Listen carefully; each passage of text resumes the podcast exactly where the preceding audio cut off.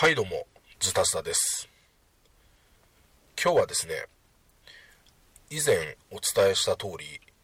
えー、オルレアンとアルティプラーノの、えー、まあ、違うとこですね、えー、それを比較検討した上で、まあ、アルティプラーノの、え評価というものをしていこうかなと思っています。えまあ、一部、えアルティプラーノ会で、まあ、喋ったことにもちょっと、まあ、ダブるところはあるとは思うんですが、まあ、いくつか言っていきますと、うんまず、そうですね、えー、アルティプラーノの方は、ドミニオンとか、あのまあ、いわゆるオーソドックスなタイプの、えー、デッキビルドですね、カードゲームの方のデッキビルドと同じく、まあ、取ったリソースは、えー、必ずドローできるということですね。あのオルレアンみたく、まあ、袋に直接戻す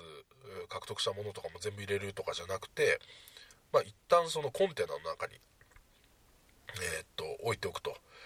でそのコンテナが、まあ、そのデッキビルドでいうところの、まあ、捨て札置き場みたいな感じですねその使ったカードと、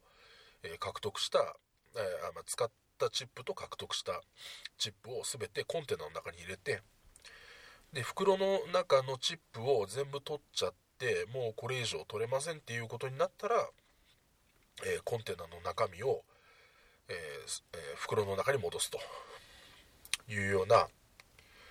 えそういうシステムになってますね。なので、えオルレアンの場合は、まあ、運が悪いと本当に全然その取ったはずのチップが出てこないというね。特にオルレアンは、まあそのワイルドというかね、オールマイティというか、修道院、修道士という、まあ、チップがありますので、もしくは、えー、学校を取った時に、えー、学者が、まあそのワイルド的な扱いになりますんで、まあ、その、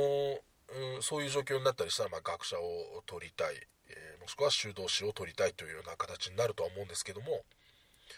まあ、取ったはずのそれらの、うん、チップがなんか引けども引けども運悪く引けないと。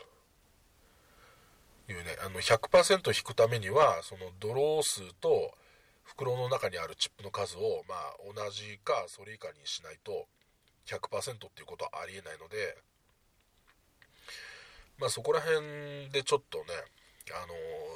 若干ストレスを感じることもたまにはあるので、まあそういう意味ではあの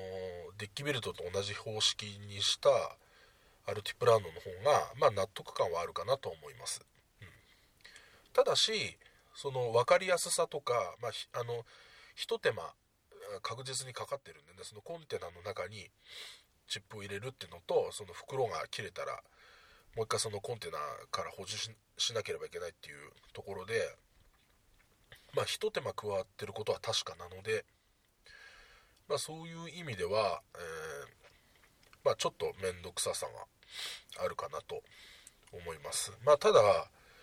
えー、まあ、デッキビルドのね、ちょっと面倒くさいところに、まあ、カード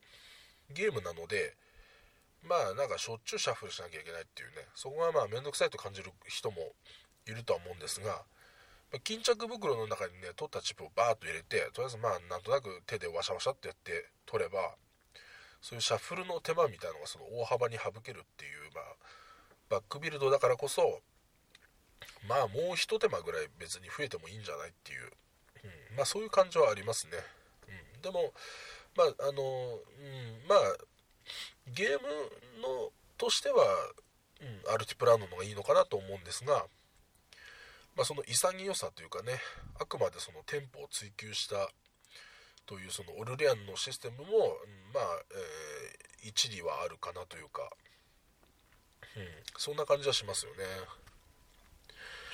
えー、です。まあ、あと、移動ですよね。うん、そのコマが、あの、アクションに該当するその場所にいないと、えー、アクションができないというだからその場所の属性が違うアクションを、まあ、2つともやろうと思ったら、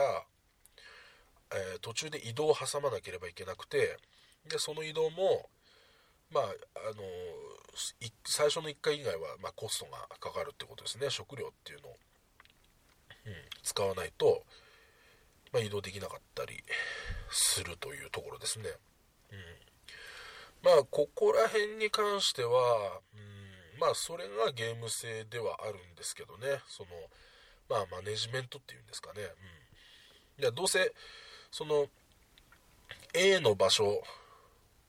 でアクションして B の場所でアクションしてこのラウンド終わりっていうのと B のアクション B の場所でアクションして A のアクションで、えー、A の場所でアクションしてこのラウンド終わりっていうのとまあ同じあのどっちでもやれると。じゃあどっちの方がいいかってなったら次のラウンドに、えー、どのアクションの方を先にやりたいかもしくは必確実にやりたいのはその AB どっちの場所なのかっていうことによって、まあ、着地点がどっちがベストかっていうのが決まったりするのでその次のラウンドも A でやりたいみたいなことであればやっぱりその最後は A のとこで着地した方がいいしまあ最後はやっぱり B の方がいいねっていうことであったら B のところで終わらせた方がいいしっていうまあそういうところのマネジメントですかね、うん、例えばまあ市場ですかね。市場が、えー、市場でその物を売ってお金を得るっていう行為が本当に市場で物を売ることしかないんですね。そのこのアルレアンああのアルティプラーノっていうのは、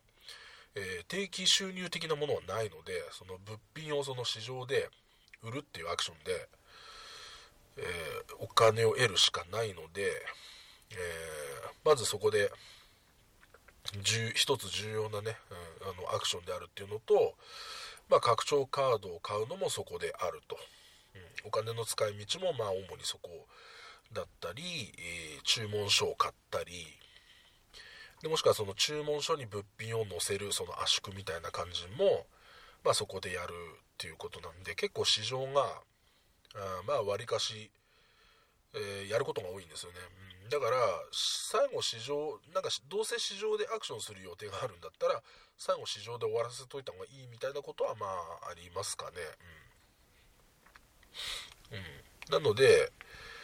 えー、まあそういうようなことだとかをまあいろいろと自分のそのやりたいことだとか、えー、バッグの中にどういう状況で今チップが入ってるのかとかを見ながら、えー、そのマネジメントしていくっていうねそのうまい具合に回るようにやっていくっていうそういうところがまあ重要なゲームっていうことですよね。うんまあ、対してオルレアンっていうのは、まあ、あんまりそういう難しいことを考えなくてもよくて、まあ、せいぜいその残りチップによるま順番とかですかね。うんまあ、ぼやぼやしてると他の人にその残り1枚のチップを取られてそのアクション自体ができなくなってしまうとかそういうこともありますし、えー、そのアクションのゲージによってはその先に取った方がその市民、えー、トークンを、えー、先取りできるっていうそういう要素があったりするのでまあ見るべきとこはそういうとこだけであのとあとはまあ市役所でのその何、えー、ていうんですかその奉仕ボードに、えそのチップを送ってその一番最後のボーナスを誰が取るかっていう、うんまあ、そこぐらいしかまあ見るべきところはないのであとはあんまりその難しいことを考えなくてもとにかくそのアクションスペースにあのチップを埋めとけば必ずそこができると。それ以外の条件っていうのはあんまりないっていうね。まあそこら辺の潔さとかそういうところですかね、うん、でえっとあとえー、ドロー枚数じゃなくて補充スペース数ということですかね。あのウルレアンはえー、っとそのお城ですか。お城のレベルが上がると最初は4枚しかドローできないんですよね。だけど5枚6枚と上がってって最大8枚までドローできますと。であの取ったチップを一旦置いておくその市場っていう場所スペースですね。そこが8チップ分のスペースがあるのでで序盤っていうのはもうどうしてもねあのそのドロー数っていうのは4枚とか5枚とかそんなにたくさん引けないのでちょっと余裕があるんですよ。その市場が8個に対してあのドロー枚数が4とか5なのでつまりその、えー、前のラウンドで使い切れなかったチップ、うん、その半端なチップというかね。それはまああの無理してあのアクションスペースに並べておくよりは市場に待機しておくのが、まあ、セオリーというか少なくとも序盤はそうですよね、うん、あのドロー数が8までいってねそのぜあの市場のえーと、チップ全部その埋められるっていうことになると毎回使い切らないといけないっていう感じになるんですけど、えー、そのドロー数が少ないうちは、ちあの市場になあの12枚だったら残しといて、まあ、むしろそっちの方がフレキシブルに対応できるっていうね、うん、そういうところはあったんですけども、えー、アルティプラーノは、まあ、よりちょっとそのそこら辺の、え運用がシビアになっていて、え例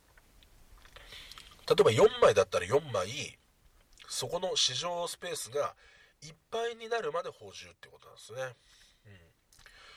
うん、あのグレートウエスタントレールの手札のその補充フェーズの手札の補充の仕方みたいな感じで要は4枚から2枚使ってたら2枚だけ補充する。3枚使ってたら3枚だけ補充するっていう。そういう感じなので市場のスペースにチップを1枚でも残しといたらその分あのドローする枚数が減っちゃうんですよね、うん、だから明らかに損なんですよね、うん、なのでアルティプラーノの方がむしろ少し無理してでも、えー、アクションスペースにちょっと埋めとくっていう感じになると思います、うん、特にその、えー、取ったチップをね早く使いたいっていうような場合はねなんか銀とかを取って早く参金で売りたいなみたいな時とかは、まあ、なるべくそのデッキというかねそのバッグを回転させた方がいいので、まあ、そういう場合とかなるべくその市場に残しておくよりはそのどっかに適当にでもいいので配置して、えー、デッキを回した方がいいっていう感じですかね。うん、だからここら辺もうーんそうですねえー、ちょっと余裕のあるオルレアンと少しそこら辺がタイトなアルティプラーノっていうことが言えるかもしれません。うんそうですね。はい、うん、まあ後半になっちゃうとほとんど変わんないですけどね。そのオルレアンも結局ドローンが8枚とかになっちゃうと結局毎回使い切らないと損だよねとか。まあ同じようなことにはなりますけども。うん。であとはそうですね、まあ、ちょっと間接的なことにはなるのかもしれないんですが、いろんなチップをバラバラに取ることに、まあ、意味があるかないかという、そういう違いですかね。ウルリアンは、これもその、あの、アルティプラの会で言いましたけど、えー、もう自分のデッキを本当ビルビルドというかねそのバッチリ決めちゃえばその、えー、あとはもういじくらなくていいというかその要は完成形があるってことですねその、うん、あの最後まあ、ドローンが7枚で終わるのか8枚で終わるのかはまあ置いといてその袋の中のほとんどのチップを全部引き切ってでそれがその引き切ったチップでやりたいことを全部やれるような形にしてしまえばもうあとはそのままゲーム終了まで突っ切るだけみたいな、まあ、主にやることだけやってえーと、ギルドホールとその陸路移動とか水路移動のその33で6であとの2つでなんかちょっと点数稼げるようなやつとかをあのちょこちょこっとやれればもうそれだけで事足りるみたいな感じなので後半のラウンドはほぼそれずっとそれをただひたすら打つだけみたいな。で下手なことやってまたノイズのチップとかが来たりするとそのまたそのちょっとそのやりづらくなったりするのでもうひたすらそれを連打というかひたすらこするみたいなそういうプレイングになるかなと、うん。まあ、上手くなれば上手くなるほどそういう感じの人が多くなると思いますね、うん、対して、えー、アルティプラノっていうのは、えー、っとチップをむしろたくさんどんどんどんどん取っていかないと点数にならないので最後までチップをあの取り続ける、うん、だけどあの取り続けるだけだとそのデッキがファッティになっちゃうんで、よく回らなくなってくるのであの適宜倉庫や、え、注文書といったところに、えー、圧縮するということですね。だから、え取って取った分圧縮して取って取った分圧縮してっていう感じで。で圧縮しすぎるそのゲーム終了がまだ来てないにもかかわらず圧縮しすぎると今度ねその7枚も補充できるのにもう取れるチップが4枚しかないよとかってなったらこれもまあ明らかにせっかくのあの取れる分の能力があるのにそれが無駄になってるのでやっぱ明らかなロスですよね。だからそのあの最大限自分が補充できる能力の分だけあの取れ、えー、バッグの中から取れてなおかつそれをそのいい感じでその、えー、圧縮してその倉庫とかに入れたり注文書に入れたりとかいうことをやってでその減った分をさらにどっかで回収するというかまたその、えー、チップを取ってっていうことのまあ特に後半はそれの繰り返しになっていく、まあ、そうやって加点していくゲームなのでそれをずっとやっていくそのマネジメントですね、はい、だからなんかその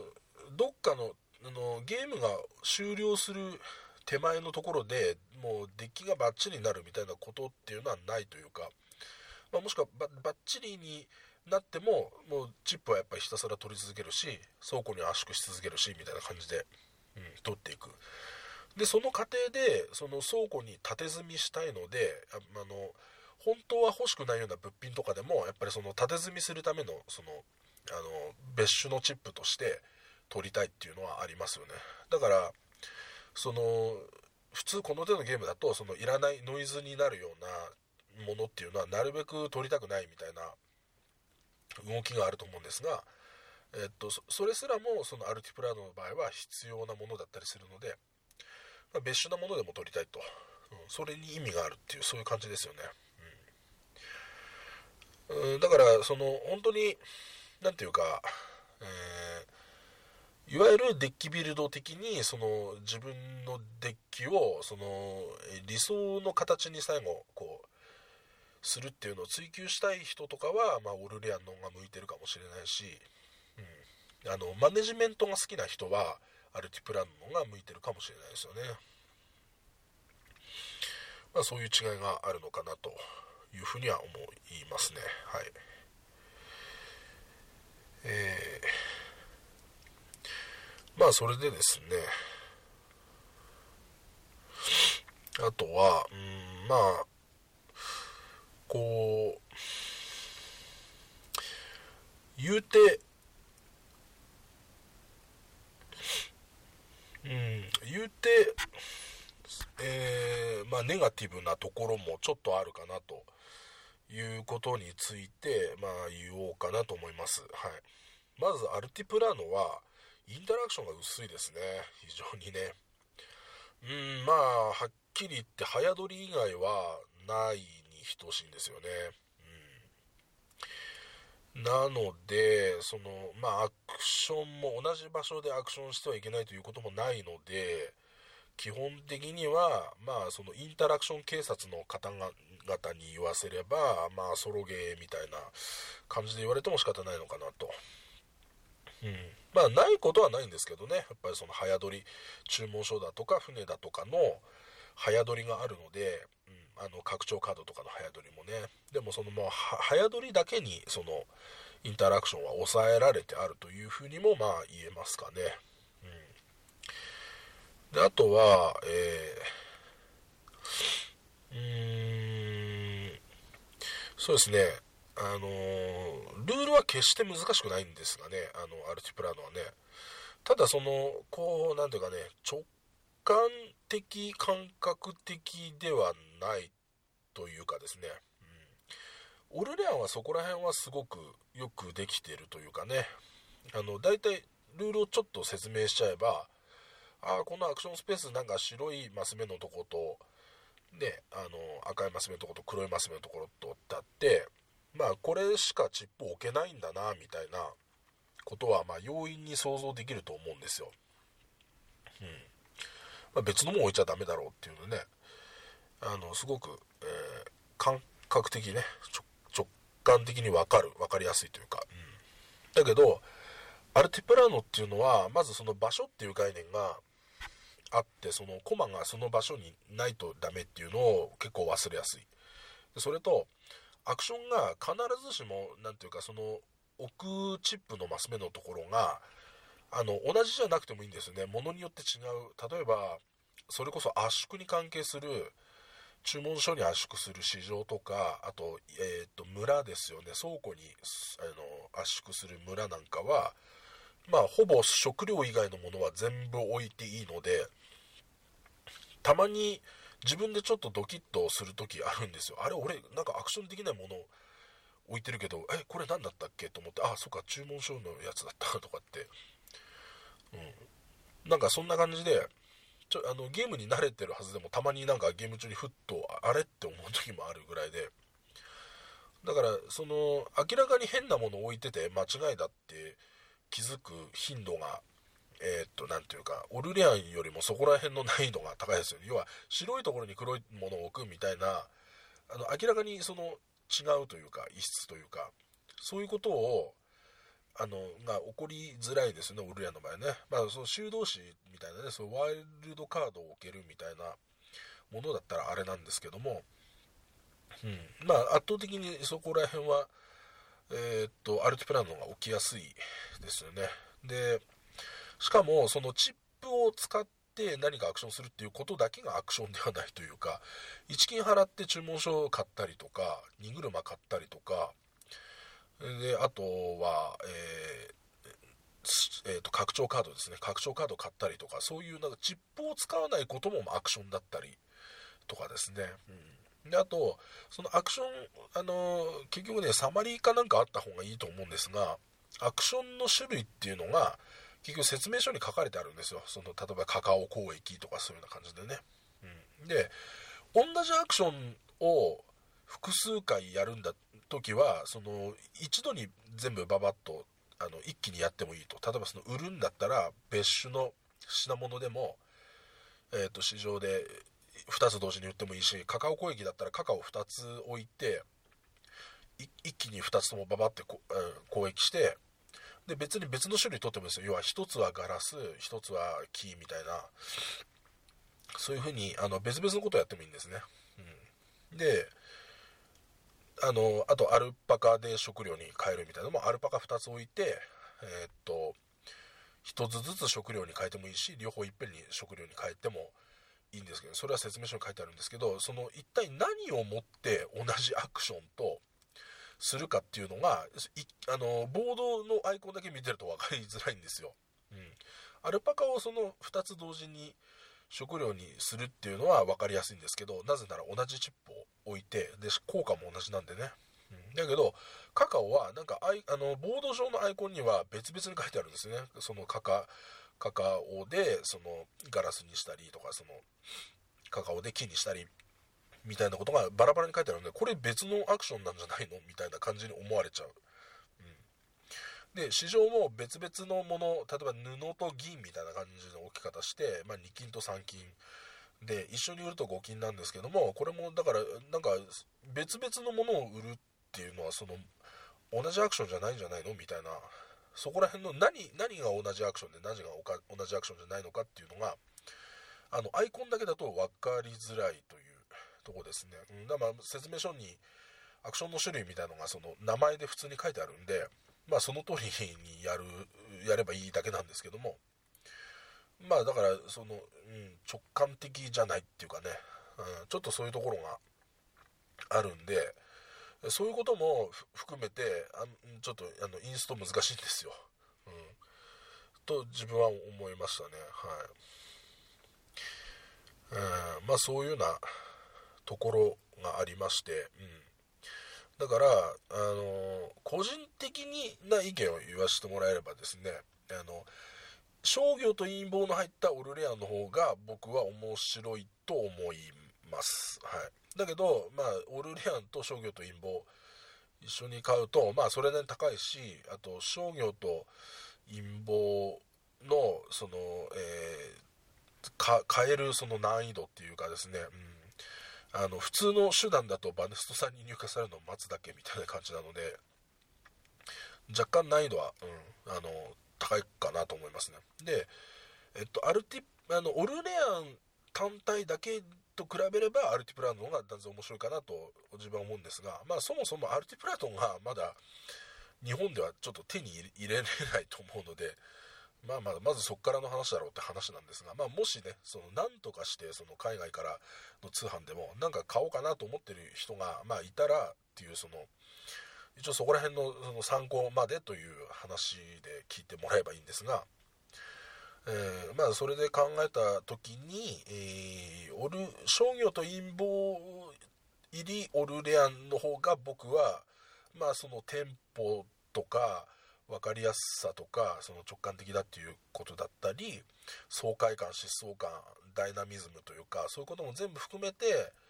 ちょっとそっちのが上かなと、思いますね。8点9点つけてもいいぐらいの感じだと思うんですがアルティプランの単体だと、うん、ちょっとそのインタラクションの薄さちょっとあとルールのその、うん、若干その直感的じゃない感じ、えー、でテンポも少しオルレアに比べれば少しあの移動とかがあのそこの場所君行ってないよみたいなああそうでしたみたいなそういうことがあったりしてで悩んじゃうとまた時間かかっちゃったりねダウンタイムとかあったりするので、えー、そういうところを含めると、う